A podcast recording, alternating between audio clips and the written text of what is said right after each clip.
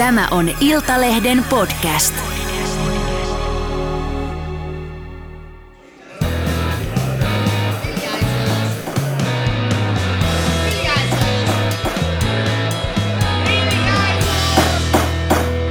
Politiikan puskaradio. Studiossa Marko Oskari Lehtonen ja Lauri Nurmi. Ja Kreta Karvala. Oikein oikein ja vielä kerran oikein hyvää perjantaita rakkaat Politiikan puskaradion kuuntelijat. Täällä ollaan taas.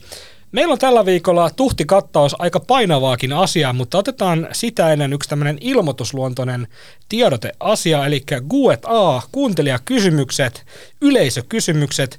Tehtiin tuossa, kun aloitettiin tämä, tämä kausi, niin pidettiin tällainen sadannen jakson kunniaksi vähän kuuntelijakysymyksiä, niin tehdään tämä uudestaan lähestyvän joulun kunniaksi ja lähettäkää tosiaan meille kysymyksiä politiikasta, elämästä, joulusta tai ihan mistä tahansa, niin me vastaamme mitä tahansa näihin kysymyksiin sitten seuraavassa jaksossa, joka julkaistaan 22. joulukuuta, eli jouluaaton aattona.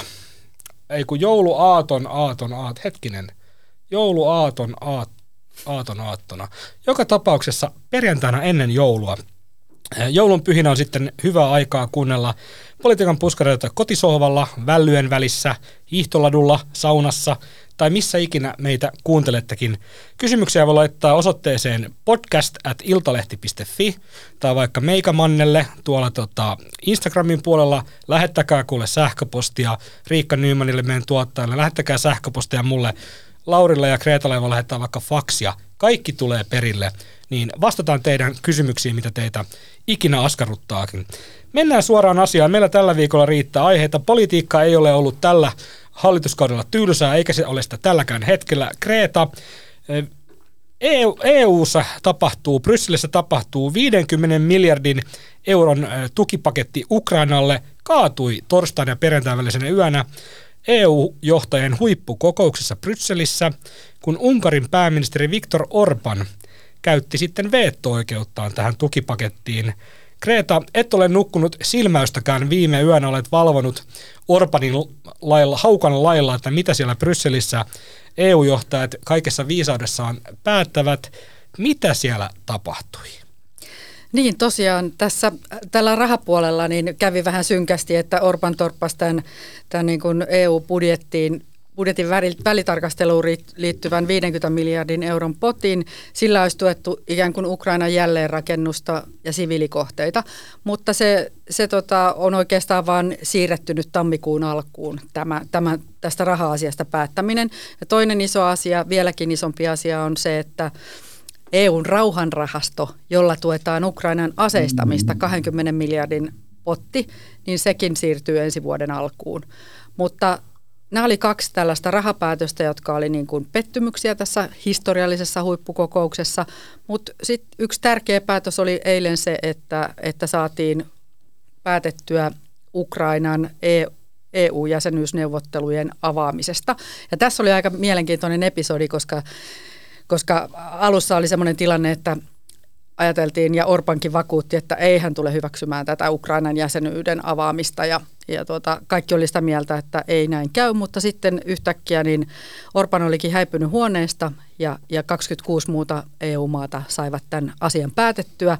Ja se tapahtui sillä tavalla, sain sitten illalla myöhään ja yöllä vielä näitä tarkempia tietoja, mitä siellä tapahtui, niin Saksan liittokansleri Olaf Scholz oli, oli niin kuin keksinyt tämmöisen näppärän keinon kiertää tätä yksimielisyysvaatimusta ehdottomalla Orbanille, että voisitko häipyä tästä huoneesta, niin voitaisiin päättää tämä asia yksimielisesti ilman sinua. Ja se on ilmeisesti laillista ja aivan, aivan toimivaa. Tällä keinoin Orban sai säilytettyä omat sisäpoliittiset kasvonsa. Ja sitten EU sai tämän tärkeän asian, joka on historiallisen tärkeä Ukrainalle, se on tärkeä Euroopan tulevaisuudelle, sai tämän päätettyä. Ja sitten saatiin myös poliittinen päätös Venäjä-pakotteista. Jo, tässä pakotteissahan on ollut ongelmana se, että, että niitä on kierretty ja nyt tällä, tällä uudella pakotepaketilla sitten koitetaan saada pakotteita vahvemmaksi. Että sekin oli tärkeää, että näistä neljästä päätöksestä kaksi onnistu, kaksi ei, tai kaksi siirtyi niin kuin tammikuun alkuun. Pitäisikö samaa järjestelmää ottaa myös suomalaisessa parlamentarismissa käyttöön, valiokuntatyöskentelyssä, että jos siellä on joku, joku kiusankappale, joka on eri mieltä asioista, niin pyydetään häntä poistumaan valiokunnasta ja, ja muut tekee sillä aikaa sitten paremman päätöksen. Niin Mä luulen, että se olisi tätä... esimerkiksi sosiaali- ja terveyslautakunnassa tota puheenjohtaja Kiuru joskus voisi häipyä sieltä, niin ehkä monella olisi sitten onnellisempaa. Late, mitä mieltä olet Viktor Orbanista? Niin. Eiköhän Viktor Orban ole tällä hetkellä yksi Euroopan vastenmielisistä ihmisi, vastenmielisimmistä ihmisistä. Nimittäin jos nyt ihan suoraan sanon, niin ihminen, joka tässä tilanteessa jarruttaa Ukrainan auttamista, on ensinnäkin sydämetön, hän on vaarallinen, hän on vastenmielinen ja hän juuri edistää sitä, että tämä eurooppalainen maailmanjärjestys, jossa ollaan puolustettu demokratiaa, sananvapautta, monipuoluejärjestelmää, oikeusvaltiota, että se korvautuisi tällaisella autoritääristen johtajien pirstaloituneella hyvin arvaamattomalla järjestyksellä, joka johtaisi sitten ennemmin tai myöhemmin tällä vuosisadalla väistämättä valtioiden välisiin aseellisiin sotiin. Kyllä, ja tästä Orbanista voi sanoa sen, että, että jos Vladimir Putin kiittelee Orbania, niin se kertoo kyllä kaiken Orbanista. Mutta EU, muille, muissa EU-maissahan on ollut sama, sama tämmöinen ajatus kuin Laurilla, aika tuommoinen sanotaanko, että Orban on superinhokki tällä hetkellä, mutta, ja on ehdotettu, että no mitä jos Unkari potkastaisi pois EU-sta. No silloinhan se tarkoittaa sitä, että Unkari, kuitenkin tämmöinen keskisuuri EU-maa, menisi entistä enemmän niin kuin Venäjän, Venäjän piiriin ja vaikutuspiiriin ja, ja niin kuin tavallaan sitä ei nähdä hyvänä. Päinvastoin tällä hetkellä halutaan EU-hun lisää maita – lisää maita, jotta niin. saadaan torpattua sitä Venäjän etupiiri. Mutta, mutta, tässä, mutta tässä sitten toisaalta tullaan siihen, että jos seurauksena on se, että Unkarin mukana pitäminen halvaannuttaa EUn, mm. estää sellaisen ase- ja ammustuotannon Ukrainalle niin, että Venäjä voittaa Ukrainassa, niin kyllähän silloin sanon Euroopan johtajat ovat heikkoja. Ei Unkarin kaltaista maata välttämättä tarvita EUhun. Jos he haluavat olla autoritäärisiä, niin heitetään Unkari ja unkarilaiset ulos, koska sitten he, väkisin jonkun mukana pitäminen loppujen lopuksi nimenomaan kysymys on siitä kuuluisasta viidennestä kolonnasta. Eli kun Putin kiittelee Unkaria, niin pitämällä Unkarin mukana muut maat ovat heikkoja. Mutta tässähän tullaankin juuri siihen, että tosiasiassa EU:ssa on paljon sellaisia maita ja poliitikkoja, jotka itse asiassa ää, tuota, eivät ymmärrä ollenkaan sitä, mitä Ukrainassa tapahtuu. Ja annan teille esimerkin. Kuulin tällaisesta tilanteesta, että espanjalainen korkea hallituksen edustaja oli tuota, ihmetellyt sitten keski, itäisemmän Keski-Euroopan ja Skandinaavien edustajille, että, että eihän se ole niin kauheaa, mitä se Putin siellä Ukrainassa tekee, että eikö se Israelin toimet siellä Gaasassa ole pahempia.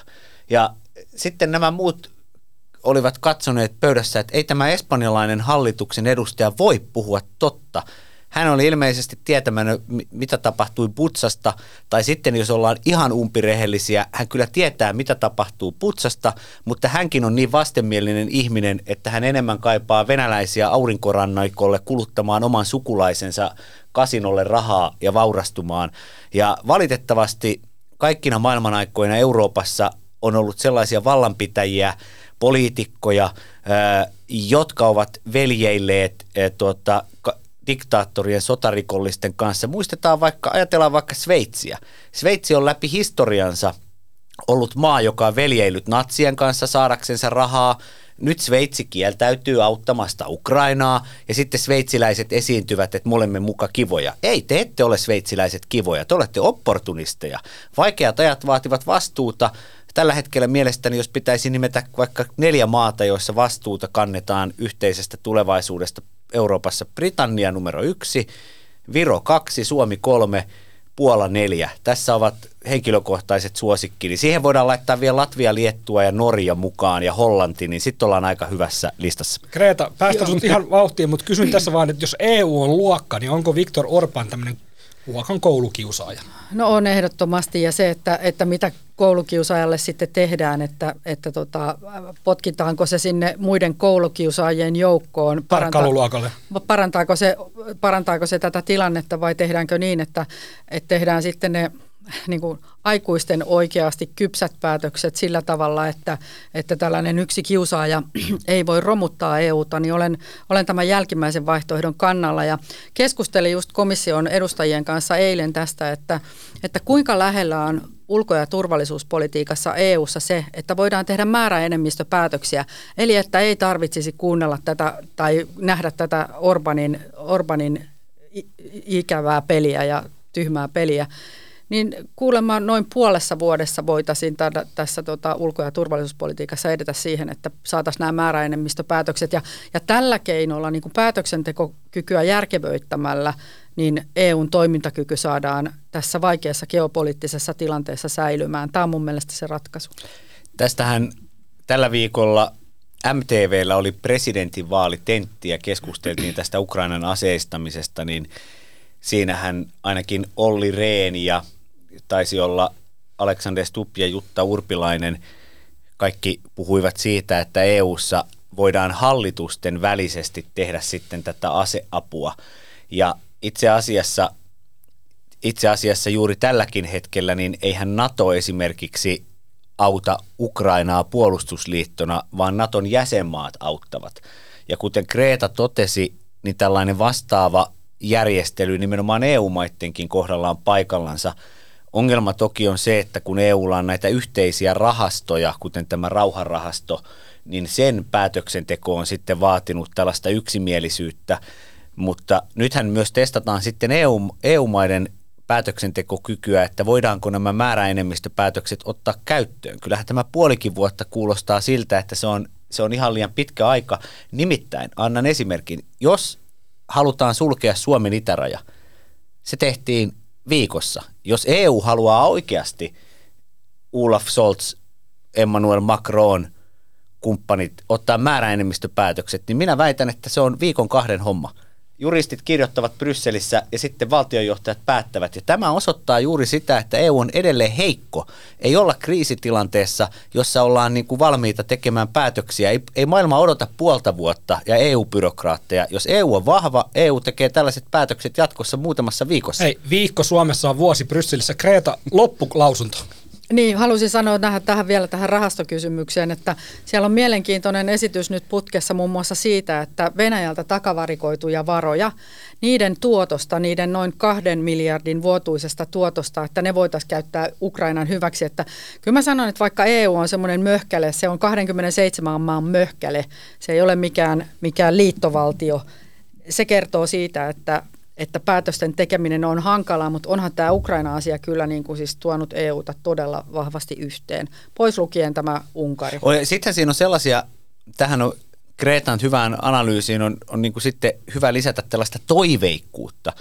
Ja toiveikkuutta syntyy esimerkiksi siitä, että Viron pääministeri Kaja Kallas teki tällaisen vetoomuksen eilen täällä huippukokouksessa siitä, että jatkossa maat, eurooppalaiset maat käyttäisivät 0,25 prosenttia suhteessa bruttokansantuotteestansa niin Ukrainan aseistamiseen ja Viron hallitus kertoi, että he sitoutuvat tähän. Ja esimerkiksi Britannian nykyjohdolla on samanlaisia ajatuksia ja Euroopassa on sellaisia hallituksia, jotka ovat heränneet siihen, että Yhdysvallat ei välttämättä aseista Ukrainaa. Ja todennäköistä on niin, että tässä Ukrainan tukemisessa syntyy sellainen ikään kuin etujoukko maiden ryhmä, joka on oikeastaan jo olemassa, johon kuuluvat Pohjoismaat, Britannia, vaikka Britannia ei ole EU-maa, sitten siihen kuuluvat, kuuluvat Baltian maat, Hollanti, ehkäpä Tsekki, sitten, sitten, sitten joitakin muita maita, ja sitten syntyy sitä ryhmäpainetta seurata. Ja jos vielä lyhy- lyhyesti pohditte sitä, että mikä tämä Ukrainan sodan tilanne tällä hetkellä on, niin tällä viikolla osallistuin kahteen tällaiseen, sanotaanko tiedustelutiedosta kertoneeseen kahden eri valtion järjestämään taustatilaisuuteen, jossa esitettiin analyysi ensi vuoden sodasta. Ja se avainkysymys on se, että pystyykö Ukraina tuottamaan Venäjälle niin suuret tappiot, että Vladimir Putinin on pakko alkaa harkita sodan lopettamista. Ja tiedusteluanalyysi on se, että Ukrainan pitäisi pystyä joka puoli vuosi tappamaan 50 000 venäläissotilasta. Ja jos venäläisiä kuolee 50 000 sotilasta joka kuutta kuukautta kohti, silloin on mahdollista, että Putin lopettaa sodan ja sitten mitä Putin yrittää, niin näissä molemmissa analyyseissä oli, että Putin yrittää koko Ukrainan miehittämistä ja liittämistä osaksi Venäjää. Eli ei ole mitään tällaista vaihtoehtoa, että ilman Ukrainan aseellista torjuntavoittoa jäisi olemaan itsenäistä Ukrainaa. Ja tämä tilanne on siis äärimmäisen vakava. Se on just näin, niin kuin Late sanoi, että siis niin hirveätä kuin se sodassa onkin, mutta että, niin kuin toisella osapuolella täytyy aiheuttaa niin suuret tappiot, että se hinta muodostuu jo liian suureksi. Ja rima on aika korkealla tuolla Putinin kirjoissa, että hänellä on aika suuri kynnys varmasti omilleen kansalaisille kertoa ensinnäkin näitä absoluuttisia tappiolukuja, mutta jossain vaiheessa kyllä ne sotilaat Venäjältäkin loppuu kesken jossain vaiheessa. Ajatellaan, että vaikka tämä hirtehistä, niin musta huumorihan on niinku paikallaan, niin kyllähän voima on, on, on naisissa, äideissä, vaimoissa, tyttärissä. Miettikääpä nyt Suomessa, jos ei täällä olisi enää miehiä, puolisoita, sinne makuuhuoneisiin, isoisia, no siis joku, joku voisi sanoa, että asiat olisi silloin paremmin. Vai mitä, Lauri?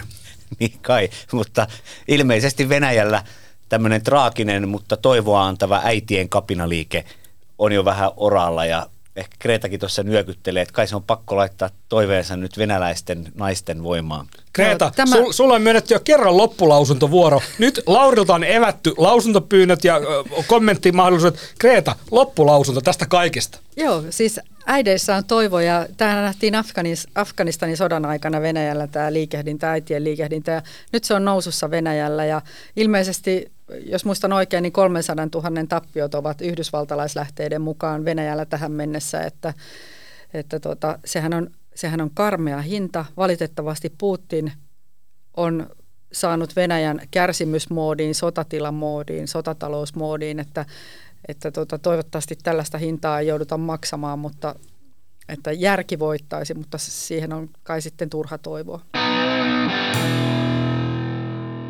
Suomen ja Yhdysvaltain kahdenvälinen puolustusyhteistyösopimus, eli näin kaverin kesken DCA-sopimus, julkistettiin torstaina.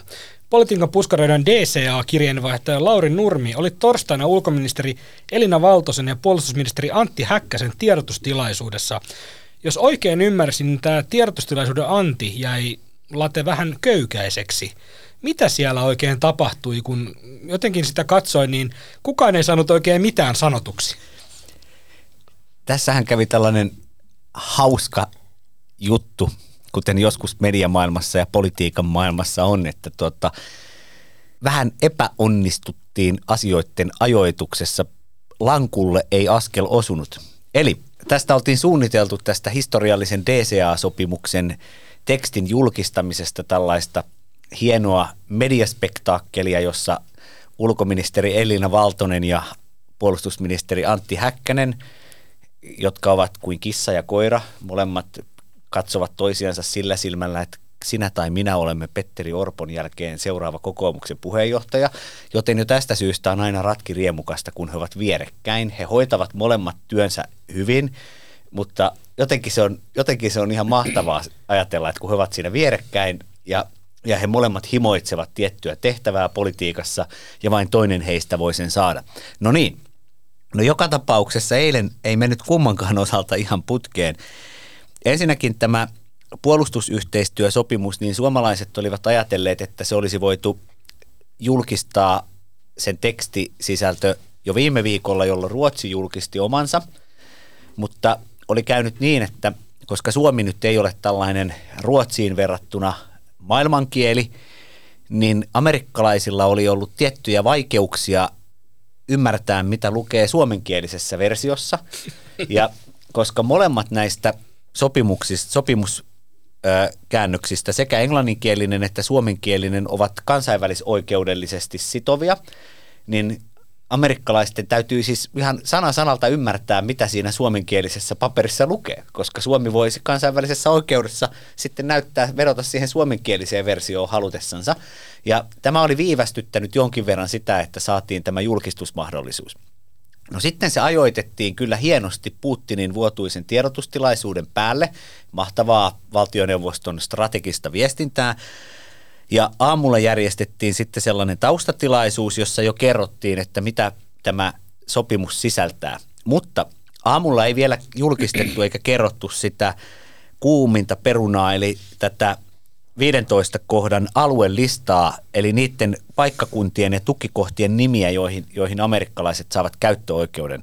Sitten kerrottiin ulkoministeriöstä ja puolustusministeriöstä, että kello 13.15 Antti Häkkänen ja Elina Valtonen pitävät tiedotustilaisuuden ja sitten siinä samalla kellon lyömällä tai muutamaa minuuttia aikaisemmin julkistetaan sitten tämä alueellista valtioneuvoston sivuille ja sitten voitte kysyä siitä ministeri Häkkäseltä ja ulkoministeri kaikki, niin kuin, kaikki näytti niin kuin paperilla niin kuin erittäin hyvältä. Kyllä. Sitten me istumme siellä valtioneuvoston tiedotustilassa, siellä siis kollegoiden kanssa kerrotaan, että tiedotustilaisuus viivästyy vartilla. Kaikki räpläämme kännyköitämme, että missä se alueellista on. Painamme valtioneuvoston sivuille päivitä, päivitä, päivitä. Sitä ei alas siellä näkyä. Sitten Häkkänen tulee ja Valtonen tulee ja sitten sain ensimmäisen kysymysvuoron ja kysyin Häkkäseltä, että voisikohan mainita jotain näitä paikkoja ja sanoa tästä, kun tämä lista ei ole nyt vielä niin kuin julki. No ensinnäkin Häkkänen näyttää hieman yllättyneeltä, että miten niin se ei ole julki, että missä se ei ole. Sitten hän sanoi, että minä en halua nyt nostaa jotain yksittäistä paikkakuntaa tästä esille. Ja hän, hän tästä koko tiedotustilaisuudesta tuli tämmöinen antikliimaksi, jossa kaikki halusivat tietää näitä paikkakuntia, mutta kukaan ei sanonut niitä ääneen. Miltä se Kreta kotikatsomo näytti? No se näytti just tuolta, miltä Lauri, Lauri kuvasi ja, ja tota, itsekin painelin siellä päivitän näppylää, kun piti tutkijalta saada heti sitten kommentit, että mitä tämä nyt merkitsee, mutta tota, vähän surkeasti se meni, mutta tulihan ne sitten sieltä lopulta. Että me toimittajat ollaan ehkä vähän kärsimättömiä myös. Mutta hei, mut ennen kuin päästä jatkamaan, niin hei, loppu hyvin, kaikki hyvin. Tota, Linnanjuhlien veteraani ja vuoden journalistinen pomo 22 finaalisti Juha Ristämäki oli ainakin innoissaan, kun tämä lista lopulta saatiin julki, koska siellähän on siis Parkano, Juhan synnyin pitäjä. Ja tota, tämä on yksi näistä sotilasalueista, mihin, tota, mihin tota Yhdysvaltain sotilasjoukot voivat sitten sijoittua tota, tämän DCA-sopimuksen nojalla, niin mitä, sulla on Lauri se lista ilmeisesti siinä edessä, niin tota, millaisia havaintoja teet? Siellä oli ainakin itselleni muutama armeijajolta muutama tuttu paikka, muun muassa Niinisalo ja Syndaalen, jossa, on, jossa ollaan ammuttu noita tota, kääntyviä peltitauluja tota, konekivärillä siellä harjoitusalueella tota, noissa loppusota-ammunnoissa. Mitä havaintoja, Lauri, teet tästä aluelistasta?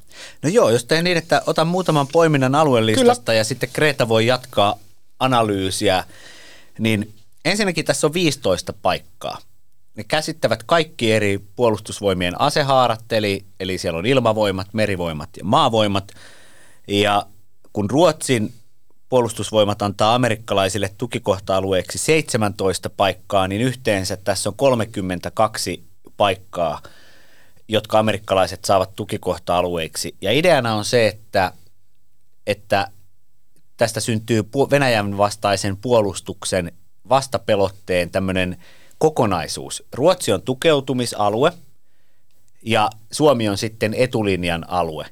Ja niin Ruotsissa kuin Suomessakin amerikkalaiset saavat tukikohta-alueekseen molempien maiden ilmavoimien kaikki päätukikohdat. Suomessa tältä listalta ovat siis Lapin lennosto Rovaniemellä – ja jääkäriprikaatin varuskunta-alue siellä. Sitten on Kuopiossa ja Siilijärvellä Karjalan lennoston tukikohta Rissalassa. Ja sitten on Tampere-Pirkkalassa Satakunnan lennoston lentotukikohta. Ja huomionarvoista on se, että kun Suomi saa vuonna 2026 palveluskäyttöönsä ensimmäiset F-35-hävittäjät, niin erittäin todennäköisesti näitä F-35-hävittäjiä alkaa lennellä täällä Suomen ilmatilassa jo ennen kuin Suomi saa nämä omat ilmavoimien. Ja voi hyvin olla, että amerikkalaiset esimerkiksi sijoittavat joko vaikka F-22 ö, omia tehokkaita hävittäjiensä tai F-35-hävittäjiä näihin Lapin lennoston tai Pirkkalan tai Karjalan lennoston tota, ö, halleihin. Sitten täällä on, kun ajatellaan ensin poliitikot vähän sanoivat, että ikään kuin näitä ei tulisi niin sinne itäisille alueille, niin tämähän ei tietenkään ole totta, vaan se oli tällainen lausunto, jolla yritettiin sisäpoliittisesti tyhnytellä. Täällähän on tämä Suomen puolustuksen lukko, Karjalan prikaati, Vekarajärven varuskunta-alue. Ja käsittääkseni se aikalehdellä itäraja kuitenkin on. En ole lääkäri, mutta voin vilkaista karttaa. Kyllä, ja, ja tota, nimenomaan tämä Karjalan prikaati Vekarajärvellä on tarkoitettu torjumaan se pää, venäläisten päähyökkäyssuunta siellä kannaksella, ja tämä on, tämä on tota, avataan amerikkalaisille tukikohta-alueeksi. Ja sittenhän täällä on Karjalan lennosto, ei siitä Rissalastakaan ole kuin 100 kilometriä Venäjän rajalle, ja siellä alkavat ehkä vähän reilu, mutta lentokoneella se on pari minuuttia, niin siellä alkavat Amerikan pojat pörräillä. Ja sitten Ivalo, rajavartiolaitoksen kasarmialueet, niin ymmärtääkseni ne rajavartiolaitoksen kasarmialueet on lähellä sitä pohjoista Murmanskin Venäjän painopistesuuntaa. Että kyllä tässä Amerikan pojat ja tytöt aika lähelle itärajaa tulee. Ja viimeisenä poimintana tästä listalta, ennen kuin siirretään Kreetalle, niin täällä on myös Jyväskylä-Tikkakoski, ilmasotakoulun lentotukikohta. Sitten on Upinniemi, siellä on satama laivasto, Helsingin puolustuksen laivasto alue Upinniemessä. Ja Hangon Syndaalenin harjoitusalue, jonne amerikkalaiset ovat harjoitelleet maihin nousua. Ja Russaröön saari vielä erikseen mainittuna Hangon edustalla. Eli tässä on mukana kaikki nämä historiallisesti kuumat paikat, se Upinniemi, Porkkalanniemen siellä, siellä, siellä tota kyljessä, Helsingin puolustuksen lukko, Hankoniemi, Russaröö – jonka aikanaan Neuvostoliitto halusi vuokrata. Sinne tulee nyt Amerikan poikia ja tyttöjä. Lent- Karjalan prikaati, pohjoisessa Ivalo ja kaikki lentotukikohdat, niin onhan tämä onhan tämä siis huima tämä lista, jos tätä ajattelee turvallisuuspoliittisesti. No siinähän Lata kävikin itse asiassa koko listan läpi poimien sieltä 15 noin 15 paikkaa. Kreta, ei mennä näihin paikkoihin sen enempää. Mua kiinnostaa se, että nythän tämä niin DCA-sopimus viimeinkin julkistettiin Laten kertomalla tavalla, kun se lopulta sa- saatiin käännettyä, tota, käännettyä sellaiselle kielelle, että myös Amerikka sitä ymmärtää. Tota, ensi viikolla puolustusministeri Antti Häkkänen lentää Washingtoniin ja panee puumerkkinsä tähän asiakirjaan ja sen jälkeen lyö, lyödään varmaan kättä päällä jollain tavalla, eli Suomi ja Yhdysvallat ovat sitten DCA-kumppaneita. Tota, tässä sopimuksessa on 30 artiklaa, niin täällä on aika mielenkiintoisia. Puhutaan hetki näistä artikloista. Paljon puhutaan muun muassa Naton viidennestä artiklasta, niin onko näistä DCA-sopimuksen 30 artiklasta joku sellainen, että me tullaan puhumaan jatkossa tiedätkö, julkisuudessa DCA-artiklasta? Onko näistä 30, ainakin siellä oli tämä, tämä tota, kuolemanrangaistus oli mielenkiintoinen tota, nosto.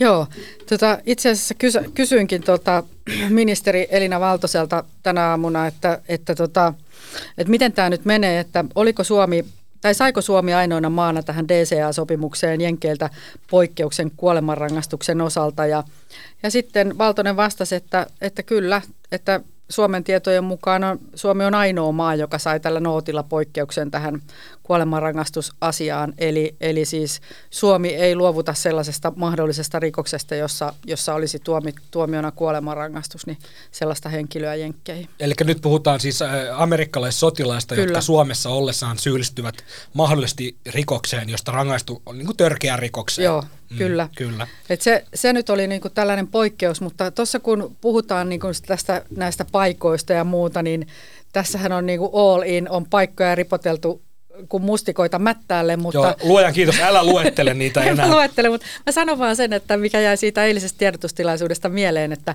vaikka nämä on nyt nämä paikat, niin muitakin paikkoja voidaan käyttää että tätä, tämä sopimus on nyt pohja ja sitten sitä yhteistyötä ruvetaan rakentamaan ja se konkretisoituu tässä, tässä nyt sitten tulevina aikoina, että mitä se konkreettisesti on. Ja sitten jos ajattelee tämän sopimuksen merkitystä, niin jokaiselle suomalaiselle on tiedossa nyt se, että olemme entistä paremmin turvassa Venäjän mahdollista hyökkäystä kohtaan. Ja miksi DCA-sopimus? No sen takia, että jos NATO ö, yli 30 maan sotilaspoliittinen liittokunta jostain syystä hieman hidastelisi oman, oman niin kuin apunsa päättämisessä tai muussa, niin sitten voidaan kuitenkin, Suomi voi Naton suurimman sotilaallisen mahdin kanssa sopia kahden kesken, että hei, että nyt, nyt toimitaan näin, toimitaan nopeasti jo näin ja kriisitilanteessa. Eli puhutaan tämmöistä niin kuin lisävakuudesta. Se on lisä, lisävakuus vielä ja, ja tietysti, tietysti se ei ole edes lisävakuus, vaan se on tärkein vakuus, koska mm. Yhdysvallat on se, se niin kuin Naton kovin sotilasnyrkki, niin kuin,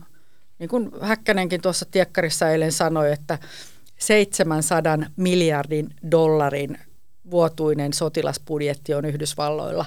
Se on maailman suurin, se on, se on, niin kuin, se on merkittävä. Et siitä, no, niin, siitä sataa nyt Suomen hyväksi tavallaan. Eli niin, ja sitten jos ajatellaan sitä, että no Jenkit on tehnyt tämän sopimuksen 26, 26 muunkin maan kanssa, että no, no tuota, mikä merkitys tällä sitten on.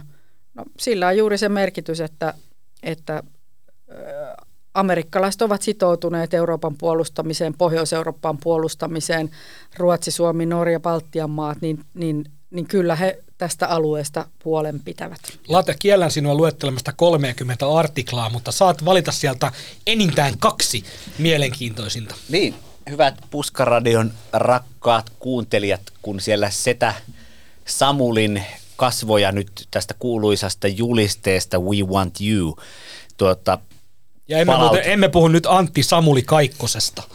Palautatte mieleinne, niin minulla on nyt tämä sopimus tässä kädessäni ihan printattuna versiona ja sain tämän ulkoministeriön eh, tuota, neuvottelijalta sitten eilen, kun käteeni kiiruisesti siellä tulivat antamaan omaa kappalettansa salkusta, kun ei verkkoon ilmestynyt, että sain sitten tämmöisen ihan neuvottelupöydissä pyörineen tulosteen ja tässä on muutama keskeinen kohta ja hyvät Puskaradion kuulijat, ne ovat ensinnäkin se, kun tässä kerrotaan, että mikä on tämän sopimuksen tarkoitus.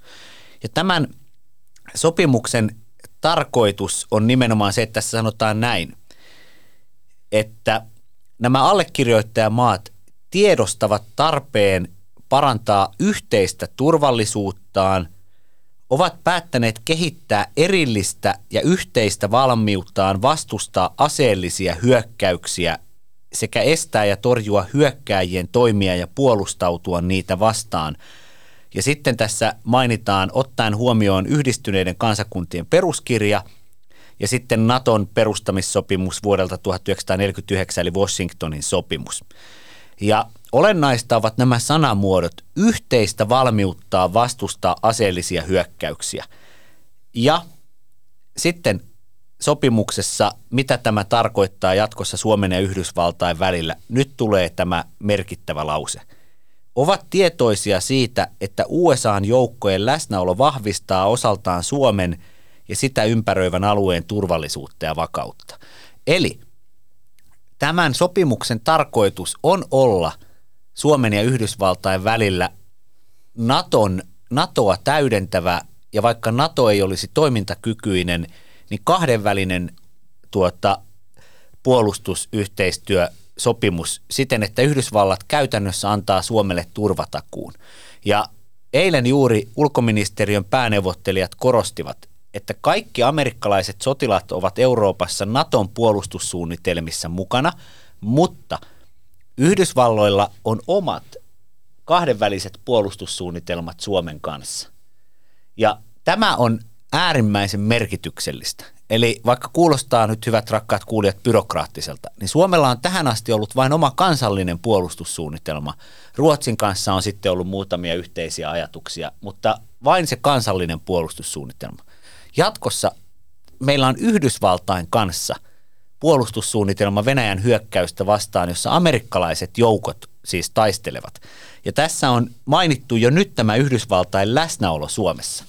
Ja jos näistä artikloista sitten yhden mainitsee, niin se on neljäs artikla. Ja tämä neljäs artikla määrittelee sen, että Yhdysvallat alkaa sijoittaa tätä joukkojensa aseistusta Suomeen ja siinä todetaan, että USA-joukot saavat kuljettaa, sijoittaa ennakolta ja varastoida puolustuskalustoa, tarvikkeita ja materiaalia. Tämä tarkoittaa lentokoneita, ohjuksia, panssarivaunuja, tavallista jalkaväen aseistusta. Ja sitten Yhdysvaltojen asevoimilla on tiettyjä, esimerkiksi vaikkapa panssariprikaati, jonka sotilaat ovat siellä Teksasissa, ja, mutta heidän aseensa ovat Suomessa. He käyvät välillä Suomessa harjoittelemassa. Jos jännite kiristyy, niin se prikaati lennätetään Suomeen. Ja tämä kaikki on jatkossa valmiina. Ja kolmas artikla on sitten se, jossa myönnetään pääsy näille tukikohta-alueille. Ja kiteytän sitten, kun joku teistä epäilee, että pitääkö Yhdysvallat tästä kiinni, niin Antti Häkkäseltä tätä kysyin ja Häkkänen painotti hienosti eilen sitä, että itse asiassa, vaikka NATO ikään kuin ei toimisi, mihin hän ei usko enkä itsekään usko, niin Yhdysvallat tuskin hylkää näitä Kreetan mainitsemaa 26 tärkeintä liittolaistaansa eri puolilla maailmaa, koska jos Yhdysvallat hylkäisi nämä maat, heille ei jäisi enää mitään kavereita. Ja vaikka minkälainen republikaani tai tämmöinen eristäytymistuuli puhaltaisi Yhdysvaltain sisäpolitiikassa, niin tuntuu äärimmäisen epätodennäköiseltä, että amerikkalaiset haluaisivat olla maailmassa ilman mitään vaikutusvaltaa. Ja Pohjoismaiden talous on niin merkittävä asia, että Suomi, Ruotsi, Norja, Tanska muodostaa yhteensä yhdessä amerikkalaisille kaupankäyntikumppanin ja jatkossa me ostetaan Amerikasta entistä enemmän tavaraa ja sitten yhdysvaltalaiset puolustaa meitä tarvittaessa Venäjää vastaan. Näin se kuulkaas höpönassut menee. Onko tämä DCA-sopimus siis, onko tämä itse Suomelle tärkeämpi kuin se NATO-sopimus? Niin, se on niin kuin kirsikkana kakun päällä NATO-sopimukseen, NATO-sopimu, NATO-jäsenyyden kanssa, koska se tuo sitten sen konkretian ja se tuo sen lisäturvan, jos jostain syystä NATO olisi vähän jumissa tai ei heräisi niin nopeasti, niin jenkit kyllä ovat varmasti hereillä. Ja nopeuttaa tavallaan sitten näiden joukkojen tulemista ja toimimista Suomessa, koska niin, niin kuin puhuttu, tämä kalusto ja aseet ovat jo täällä. Mutta se, se, mitä halusin tähän kuitenkin sanoa, että, että ei tänne kukaan niin kuin ilman lupaa rynni, että näistä tehdään sitten kriisitilanteessa aina poliittinen päätös, että, että mitä toimitaan ja millä, millä niin kuin vahvuudella toimitaan, siis Suomen eduskunnassa. Mitä tämä DCA-sopimus, mitä tämä niin kuin Suomelta vaatii? Mitä se edellyttää niin kuin Suomelta? Totta kai nyt sallia Yhdysvaltojen joukkojen ja, ja, ja kaluston sijoittamisen näille paikkakunnille Suomessa, paikkoihin Suomessa. Mitä se niin kuin muuta vaatii Suomelta? Se vaatii poliittisesti sitä, että me ollaan amerikkalaisten kanssa samassa veneessä. Jos Kiina hyökkää Taivaniin, niin Suom- ei ole sellaista mahdollisuutta, että Suomi asettautuisi poliittisesti puolueettomaksi. Suomi tukee Washingtonin ulkopolitiikkaa ja tämä on näkynyt jo näissä presidenttitenteissä. Mm. Olin tulossa, niin kuin Stubhan muun muassa niin. puutesta, että ammattisotilaiden joukkoa pitäisi kasvattaa tai Suomen pitäisi perustaa tai vahvistaa tätä ammattisotilasjoukkoa, joka toimisi näissä KV-operaatioissa, niin tähän varmaan just viitattiin. Ky- kyllä, Alexander Stubb teki sellaisen tuota, esityksen ja veikkaanpa, että jos kun mahdollisesti hänestä tulee tasavallan presidentti, niin aika nopeasti tämä myös toteutetaan. Eli sen lisäksi, että meillä on 280 000 reserviläistä, jotka on sodan ajan vahvuudessa ja sitten 900 000 asepalveluksen suorittanutta, niin käytännössä tämmöinen moderni sodankäynti ja kansainväliset operaatiot edellyttävät, että meillä on tällainen valmiusprikaati, vaikkapa 5000 hyvin harjoitettua sotilasta, jotka voidaan osoittaa Naton tehtäviin, joita vaikkapa Yhdysvallat johtaa ja Suomi varustaa tällaisen sotilasjoukon, jos amerikkalaiset pyytävät Suomelta, että toivoisimme sat, tuhatta suomalaista ää, tuota, erikoisjääkäriä, niin Suomi sanoo, yes sir, tässä ne tulevat. Ja nyt hyvät rakkaat kuulijat, nyt kun te mietitte sitä, että, että miten jos ne tulee sieltä sinkkiarkuista sitten takaisin, niin muistakaa nyt se, että meillä on kiljuen riemusta vapaaehtoisia naisia ja miehiä, jotka haluavat näihin Setä Samulin kanssa tehtäviin operaatioihin, jos vain pääsevät. Ja, ja et ei tänne ketään niin kuin sekä sotilaat että poliitikot painottavat, että ei vastentahtoisesti lähetetä. Ja aina kun on ollut tällainen haku, niin kaikissa näissä kansainvälisten joukkojen, kun niitä on muodostettu, niin aina on ollut enemmän hakijoita, kun on ollut paikkoja tarjolla. Petteri Orpon hallitus päätti avata itärajan keskiviikon ja välisenä yönä. Perjantai-iltana itäraja suljetaan uudestaan. Tällä kertaa itäraja suljetaan kuukaudeksi, eli raja pysyy kiinni 14. tammikuuta asti. Venäjältä tuli nyt tämän vuorokauden aikana, joka raja ehti olla auki reilu vuorokauden aikana, niin parisen sataa turvapaikanhakijaa, tai tätä tehdessä on tullut se parisen sataa turvapaikanhakijaa.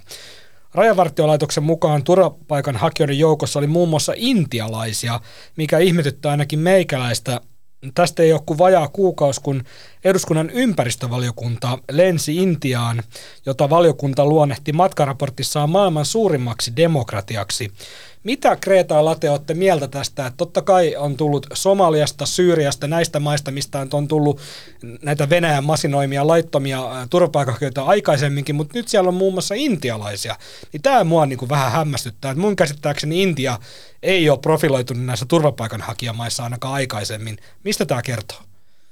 Niin, no se kertoo suomeksi sanottuna Venäjän perseilystä. Venäjä on myöntänyt näille oleskeluviisumeita näille eri kansallisuuksille ja, ja, tuota, ja jatkaa tätä kiusantekoa, konnuuksia työntämällä näitä ihmisiä rajalle, että normaalistihan me Suomessa ollaan kaivattu tänne intialaisia, ei turvapaikanhakijoina, vaan työntekijöinä. Et nyt ne tulee tavallaan vähän, nämä henkilöt tulee niin kuin vähän vä, vä, väärästä ovesta tavallaan rajalle. Kyllä, ja ihan väärin, väärin motiivein ja täysin Venäjän valtion ja hallinnon masinoimina, niin lop, loppuisi nyt tämäkin. Mi- mitä sä Lauri luulet, mitäköhän tota Venäjällä ajatellaan tästä Su- Suomen touhusta? Itäraja oli kaksi viikkoa säpissä, tänne ei tullut käytännössä yhtään kukaan, yhtään mistään.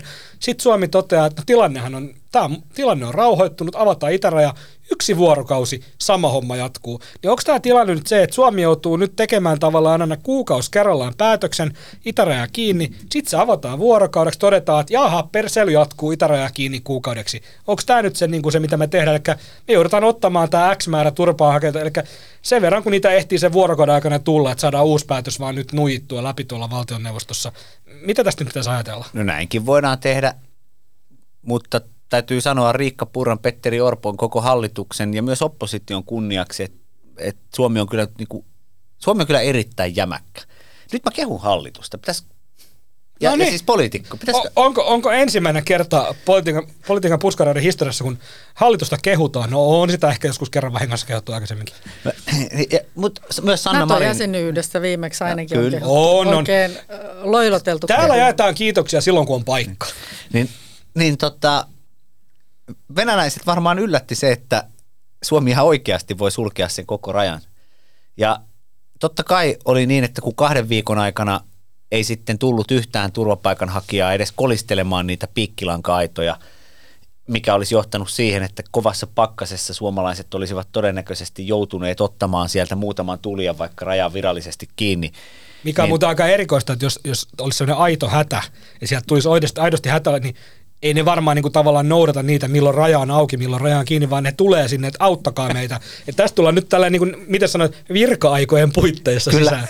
ja, ja tota, niin oli tiedossa, että kun raja uudelleen aukeaa, niin sitten Venäjä lähettää näitä ihmisiä. Mutta Suomen piti oikeusvaltiona katsoa ja varmistua, että käykö näin. Ja Petteri Orpo sanoi jo siinä tiedotustilaisuudessa, jota seurasin tässä alkuviikosta, että meidän pitää nyt katsoa, että jatkuuko tämä, ja jos se jatkuu, niin raja suljetaan heti uudelleen. Ja kun se alkoi, torstai, torstain tuota alkaessa silloin puolilta öin, niin heti alkoi tulla turvapaikanhakijoita, ja sitten jo samana päivänä hallitus päätti, että suljetaan raja uudelleen. Ja hallitus oli siis täysin, täysin valmistautunut tähän toimeen. Ja nyt sitten veikkaanpa vain, ja oikeastaan jo tiedänkin, kun olen jutellut näiden päätöksentekijöiden kanssa, niin nyt tämä pistettiin kuukaudeksi säppiin, mutta jos on merkkejä, että näitä ihmisiä tai tie on edelleen tammikuussa, niin sitä rajaa ei tällä kertaa välttämättä avata edes päiväksi. Ja seuraus saattaa olla se, että Suomen ja Venäjän välinen raja on kiinni kuukausia. Ja valitettavasti en haluaisi tätä sanoa, mutta Suomi on Venäjän kanssa tällä hetkellä Venäjän toiminnan seurauksena tällaisessa harmaan alueen sotatilanteessa. Mm.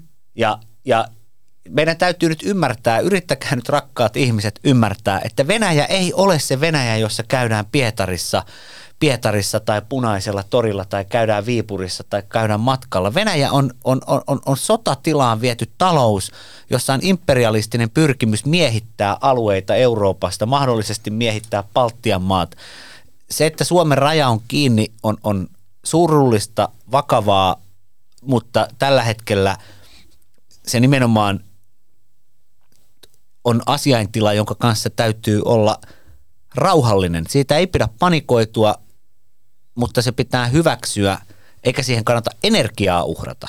Kyllä mä sanon ihan suoraan nyt, että kyllä mua niin kuin ainakin vitutti, käytetään ilkeätä sanaa, mua vitutti lukea niitä haastatteluja silloin, kun tota, näitä rajaylityspaikkoja suljettiin, ja tota, oliko Hesarissa vai Ylellä, Hesarissa tasolla haasteltiin venäläisiä turisteja, jotka valitti sitä, että he joutuu nyt niin kuin vaalimaan sijaan tota, kiertää tuolta tota, vartiuksen kautta tavallaan, että he pääsee Helsingin-Vantaalle, että he pääsee lentää Kreikkaan lomalle, kun Venäjältä on vaikea päästä Kreikkaan lomalle, niin kyllä mä niin kuin sanoin ihan suoraan, että kyllä siinä vaiheessa niin kuin alkoi savu nousta korvista, että, niin kuin, että, että niin kuin tämän verran Venäjällä ollaan kiinnostuneita siitä, mitä tämä maa tekee Ukrainassa – että lomamatka Kreikkaan niin joutuu 10 tuntia ajaa autolla vartiuksen kautta, että pääsee Helsingin Vantaalle Kreikkaa, tiedätkö viiden tähden all inclusive lomalle. Kyllä mä olin niin siinä vaiheessa, että Jeesus, laitetaan. Mä ymmärrän, että itärajan sulkeminen varmasti hankaloittaa monen ihmisen elämää ja arkea, mutta ehkä me ollaan kuitenkin nyt se velkaa vaikka ukrainalaisille, että pidetään se itäraja kiinni, koska Venäjä käy sotaa Ukraina vastaan,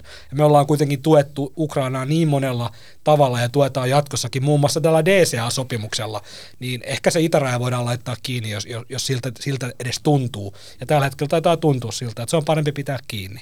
Niin tota, mitä te näette, että kannattaa, onko Lauri niin, että sitä ei tarvitse avata Kreta, sitä ei tarvitse avata, olisiko nyt syytä sitten pitää se raja kiinni tasan niin kauan, kuin Suomi katsoo aiheelliseksi?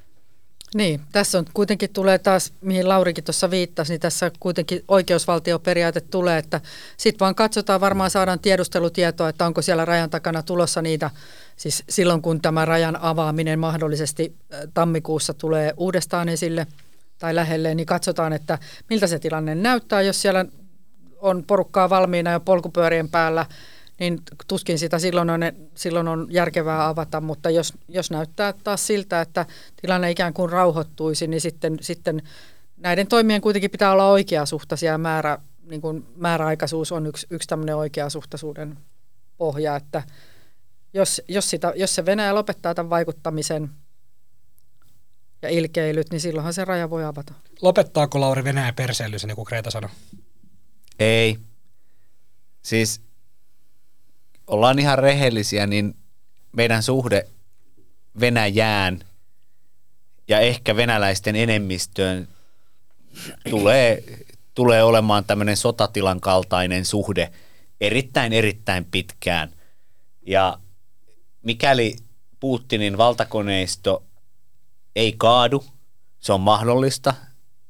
Näin voi käydä tällaiset sotaa käyvät sortovaltiot voivat sisäisesti luhistua nopeastikin – mutta emme voi lähteä siitä oletuksesta, että meille käy näin hyvin, että, että ikään kuin se Putinin hallintokoneisto, riippumatta siitä, onko johtajan nimi Putin vai joku muu, niin ikään kuin se sisäisesti hajoaisi. Ja kun näin ei nähtävissä olevina lähivuosina todennäköisesti käy, niin tämän DCA-sopimuksen jälkeen, NATO-jäsenyyden jälkeen – niin kannattaa kiinnittää huomioon, että Suomi muun muassa teki tällä viikolla päätöksen siitä, että Suomi kaksinkertaistaa 155 mm tykistögranaattiensa tuotannon. Ja Suomen valtio alkaa tehdä suoria granaattitilauksia Nammolta lähettääksensä niitä Ukrainalle, niin Suomihan on sodan osapuoli aseistamalla valtion johdon päätöksellä ja kansan tuella Ukrainaa Venäjää vastaan. Ja on tehnyt sitä kahdella miljardilla eurolla. Niin Venäjä pitää Suomea ja suomalaisia vihollisina. Mm. Ja tämä, me emme tätä halunneet, mutta näinä maailman aikoina, rakkaat ihmiset, voitte viettää joulunne rauhassa, mutta ei ole, ei ole mitään vanhaa Venäjän suhdetta. Se voi olla sitten 20-30 vuoden kuluttua joka hyvä suhde, mutta tämän vuosikymmenen kysymys meille on, että meillä ei ole suhdetta Venäjän valtioon eikä isoon osaan venäläisistä. ellemme me sitten halua ryhtyä diktatuurin kannattajiksi. Kyllä, ja tässä, ja vaikka sota loppuisikin, niin kuitenkin pitää ehdottomasti saada tilille Venäjän johto näistä sotarikoksista ja niihin syyllistyneet, että ne, on, ne ovat aivan niin kuin karmeita ja karmeissa luvuissa, mitä Ukrainassa näitä on tehty. Siis Elina Valtonen esimerkiksi kertoi, että Etyi, joka on siis tämä järjestö, joka demokratiaa pyrkii ja sananvapautta edi- edistämään muissakin kuin EU-maissa, niin Etyi pitää kirjaa näistä sotarikosepäilyistä. Ukrainassa muutaman viikon takainen luku 58 000 todennettua venäläisten tekemäksi epäiltyä sotarikosta, siis 58 000. Siis, niin sitten, sitten kun kuuntelee näitä venäläisiä, jotka, tota, jotka tota, pohtivat, että voi kun minua harmittaa, kun en nyt pääse näkemään jotain, niin nehän on vähän samanlaisia kuin saksalaiset 1930-luvun lopulla, että et mein Gott, minulla ei nyt ole näitä joululahjoja, kun juutalaiset kaasutetaan hengiltä. Ennen kuin Lauri rientää täältä studiosta seuraavaan tapaamisensa, käydään lyhyesti vielä viikon presidenttikatsaus, eli presidentinvaaleihin on nyt kuutisen viikkoa, sunnuntaina tulee kuusi viikkoa, Ylen tuoreemman kallupin mukaan Alexander Stubb on lisännyt etumatkansa Pekka Haavistoon ja Mika Aaltolan kannatus on puolestaan romahtanut. Ylen tuoressa kallupissa Stubb saa 31 prosenttia, Haavisto 23, Olli Rehn 12, Jussi Hallaho 10, Jutta Urpilainen 7, Li Andersson 5 ja Mika Aaltola 4 prosenttia. Toisella kierroksella Stubb voittaisi Haaviston lukemin 58-42. Kuukausi sitten edellisessä Ylen kallupissa tilanne oli Stubbin hyväksi 55-45. Nyt puhuttiin tästä itärajasta, niin Stubb sanoi MTVn presidenttitentissä, että Suomen rajajärjestelmä on humaani ja rajalla käytetään tervettä järkeä, jos on kylmä ja siellä on lapsia, vanhuksia ja naisia. No, perussuomalaisten Jussi halla tarttui tähän välittömästi ja kuittasi Stuppi, Stuppille näin. Venäläiset luottavat siihen, että otamme kaikki sisään, jotka he työntävät sinne. Kaikella kunnioituksella, Alex, jos lähetämme sellaisen viestin venäläisille, että kyllä me otamme lapset ja sairaat ja naiset sisään, niin arvaapa, ketä siellä on kohta odottamassa hangessa sisään pääsyä. Kuinka paha möläytys tämä olisi Tuppilta sanoa presidenttitentissä kutsua Suomen raja, raja järjestelmää ja Suomen ase, as, niin kuin asennoitumista näihin rajalle tuleviin ihmisiin niin kuin humaaniksi, että tänne otetaan kyllä sitten ihmisiä sisään, jos tilannesta vaatii. Miten te näette tämän tilanteen? Oliko tämmöinen semmoinen möläytys, mihin Stuppilla ei tässä tilanteessa olisi niin kuin varaa? Ei, ei, koska hän sanoi sen, sen todellisen asian. Siis halla teki tällä vain perussuomalaista mm. sisäpolitiikkaa. Eli Suomen rajajärjestelmä on humaani. Esimerkiksi sisäministeri Mari Rantanen on itse joutunut näissä tiedotustilaisuuksissa sanomaan, että tämä rajasulku ei koske esimerkiksi haavoittuvassa asemassa olevia turvapaikanhakijoita. Ja jos siellä on naisia, joilla on pieniä lapsia, joihin Stup viittasi, mm. tai vanhuksia, niin Suomi ottaa heidät vastaan. Kyllä, se lukee rajalaissa, että sikäli se oli, se oli lainmukainen päätös, mutta, mutta totta kai tällä halutaan, haluttiin tehdä ikään kuin aasinsiltaa Juha Sipilää, joka pääministeri sanoi, että tulkaa, irakilaiset tulkaa tänne vaan, että pääsette minun omakotitaloon ja kaikkea tällaista, että tavallaan tämmöistä aasinsiltaa muka niin kuin tämmöisestä löysästä suhtautumisesta, mutta se on kyllä ihan niin kuin Lauri sanoi, niin se on ihan lainmukaista. Eli Stup ei kompastunut tähän, eikö se, oliko kyseessä edes möläytys? Sitähän, se... sitähän me emme voi tietää, että miten, miten mahdolliset äänestäjät hän niin kuin tätä, miten tämä ikään kuin alkaa elää mm. ihmisten tajunnassa. Mutta, mutta siis ajatellaan, että siis, politiikka, siis politiikkahan on ihan älytöntä, jos, jos niin kuin kuka tahansa poliitikko ei voi sanoa totuutta. Siis onhan se, siis se, että poliitikko kertoo totuuden äänestäjille, niin, niin sitten, sitten siitä syntyy, että nyt hän jotenkin möläyttää jotain. No nyt mä varmaan kritisoin omaa mediaa ja meitä mediaakin, mutta onhan se, niin kuin, onhan se niin kuin älytön lähtökohta. Sen takia just poliitikot välttää sanomasta asioita ja kertomasta asioita, koska kilpailijat sitten niin kuin käyttävät todenkin sanomista niin kuin aseena ikään kuin vastaan. Joo, ja, ja jos, jos tästä niin kuin jotain niin kuin möläytystä näistä Stupin, tästä Maikkarin tentistä esimerkiksi hakee, niin mun mielestä semmoinen isompi asia, joka oli, kuvasi Stubin ehkä ylioptimismia, oli tämä, että hän sanoi, että Ukraina on jo voittanut, Ukrainasta tulee mm, EU-jäsen, NATO-jäsen. No voi olla, että tällä hetkellä Ukraina ei ole voittanut. Ukraina on tukalassa tilanteessa, hakee apua sekä Jenkeiltä että EUlta rahallista apua, tarvii aseapua todella tukalassa tilanteessa. Niin en kyllä tulkitsisi, että Ukraina tässä kohtaa on voittanut, että se oli vähän ylioptimismia, mutta tuota, Mut, ja sitten nämä jäsenyydet, esimerkiksi EU-jäsenyys on kyllä vuosien päässä vielä. Niin Ukrainahan on voittanut siis varmasti niin kuin eurooppalaisten sydämet, Kyllä. maailman sydämet, mutta sodan voittaminen on sitten ihan toinen juttu. Joo. Lauri, mi- miten sä näet tämän presidenttipelin tilanteen? Tuppilla on nyt aika selkeä johto kallupeista tällä hetkellä, mutta onko tämä peli kuitenkaan vielä ratkennut? Nyt kannattaa lähteä siitä, että kenestä sitten voisi tulla tasavallan presidentti jos hän ei ole Alexander Stubb. Aloitan ensinnäkin siitä, että Olli Reenin mahdollisuuksiin en usko.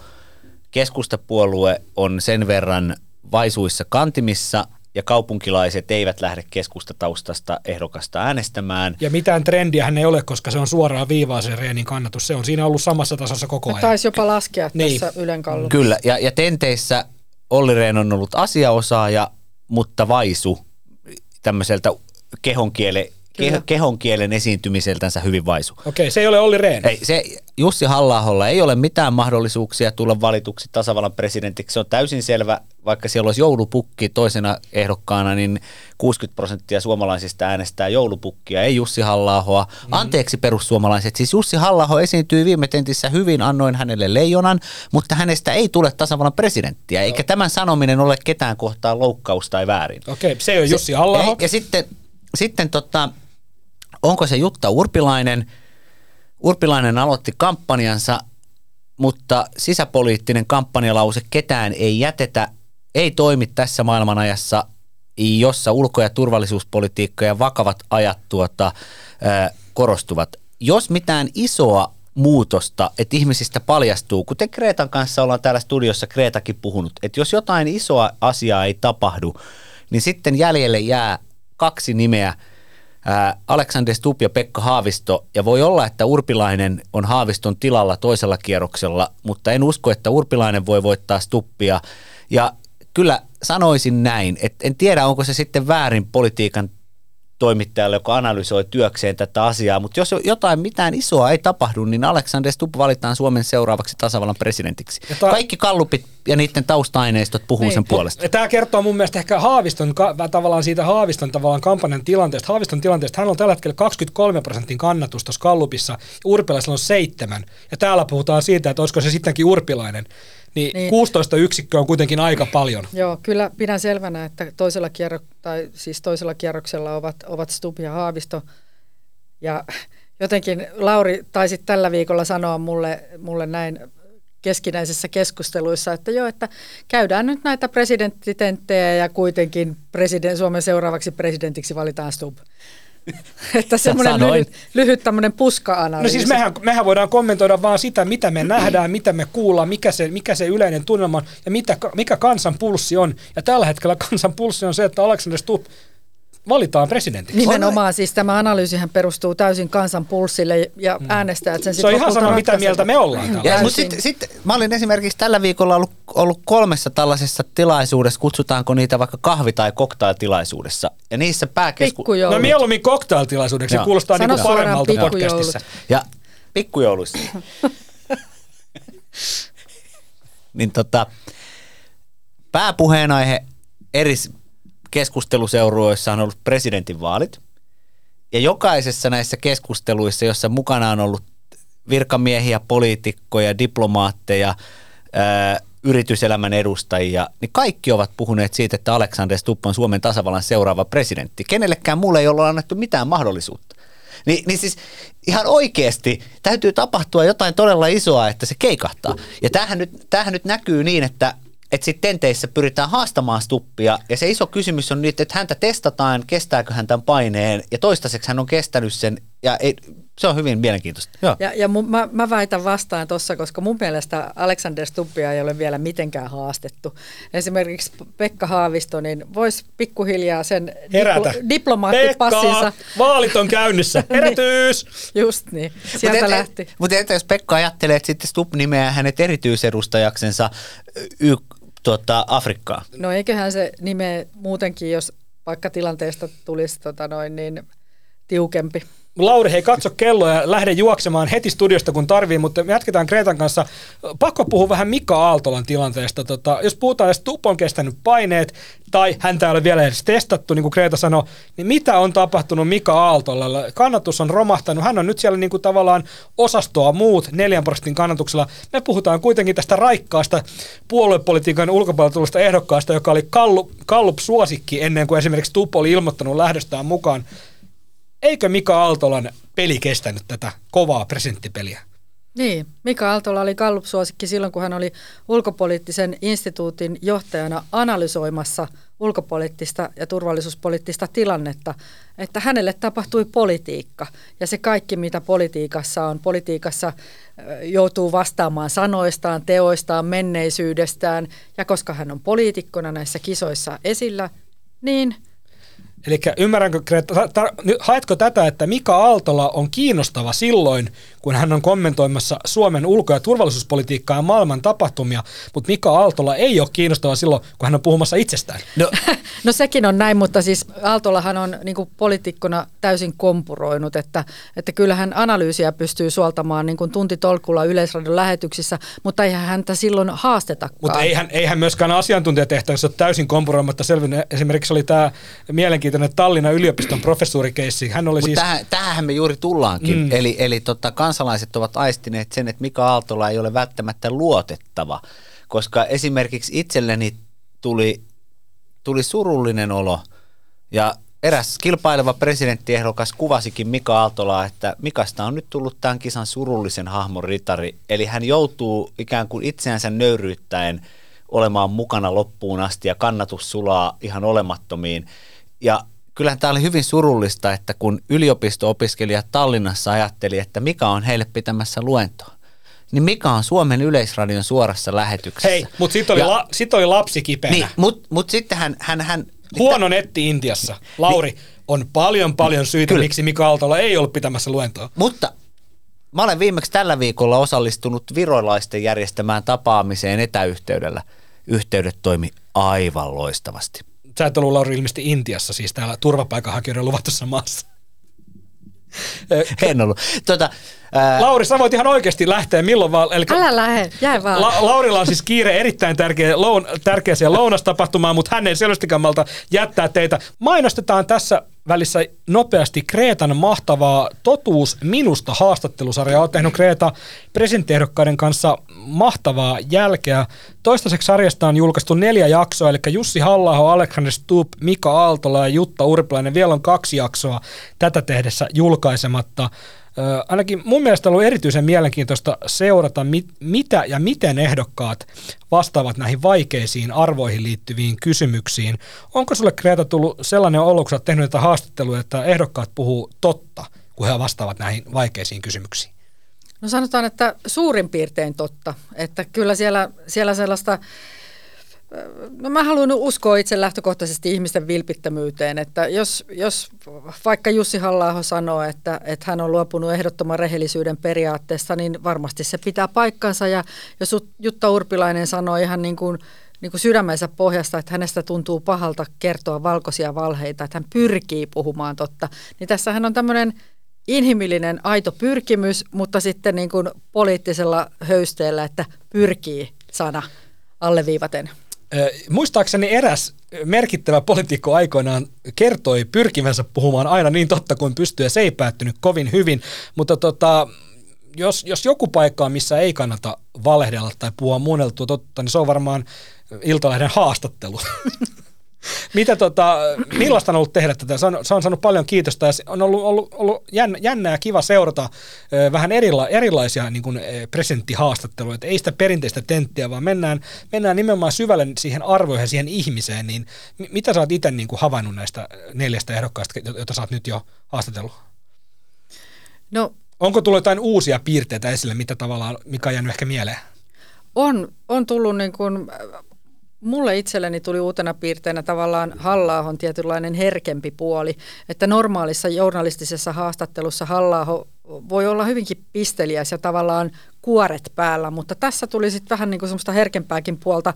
Toki tuli semmoista tuttua veetuiluakin toimittajan tyhmille kysymyksille. Mutta se ja on syystäkin. Niin kuin, kyllä nimenomaan. Ja sitten, sitten tota, ehkä, ehkä kun mennään arvoihin ja sitten mennään arvojen kautta heidän toimintaansa, minkälaiset arvot ovat heidän toimintaansa ja valintojaan ohjannut, niin tietynlainen semmoinen vaikeus, että on tullut jälkikäteen palautetta, että vitsi, että olikin vaikea tentti, että, että nämä ehdokkaat on niin kokenut sen vaikeaksi ja jopa varotelleet toisiaan. niin kuin, että että tämmöistä kollegiaalisuutta vielä löytyy Sieltä kuitenkin. löytyy kollegiaalisuutta. Eikö nimenomaan kannattaisi olla varoittamatta, kun katsotaan noita kallupeja? niin, niin, mutta tota, kyllä, mutta tota, Niitä on ollut mielenkiintoinen tehdä, koska oma tyylini on yleensä hieman hyökkäävä ja nyt kun joudun olemaan hieman rauhallisempia, näin, niin, niin se on ollut myös journalistisen mielen, journalistisesti mielenkiintoista.